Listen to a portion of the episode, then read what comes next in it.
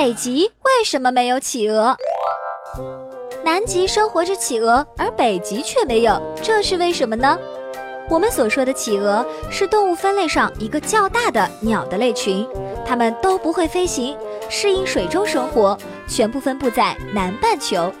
而根据化石资料，科学家认为，企鹅是在一亿年前从一种会飞的鸟演变来的。这些鸟类当时生活在现在的新西兰一带，那时新西兰离南极的距离没有现在那么远，于是有一部分企鹅就扩散到了南极，形成了今天常见的几种南极企鹅。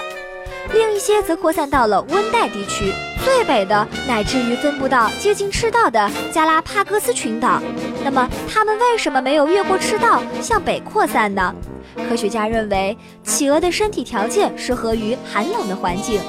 热带的气温和温暖的水流形成了一道物理屏障，阻挡了企鹅向北扩散。这是北极没有企鹅的历史原因。而从现在来看，南极和北极虽然环境类似，但生态条件并不相同。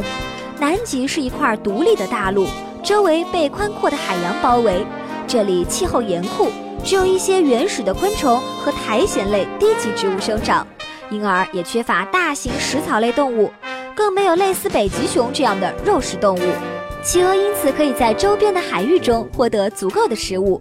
由于远离大陆，也阻止了企鹅的天敌迁移到南极，从而给企鹅提供了一个得天独厚的生长和栖息环境。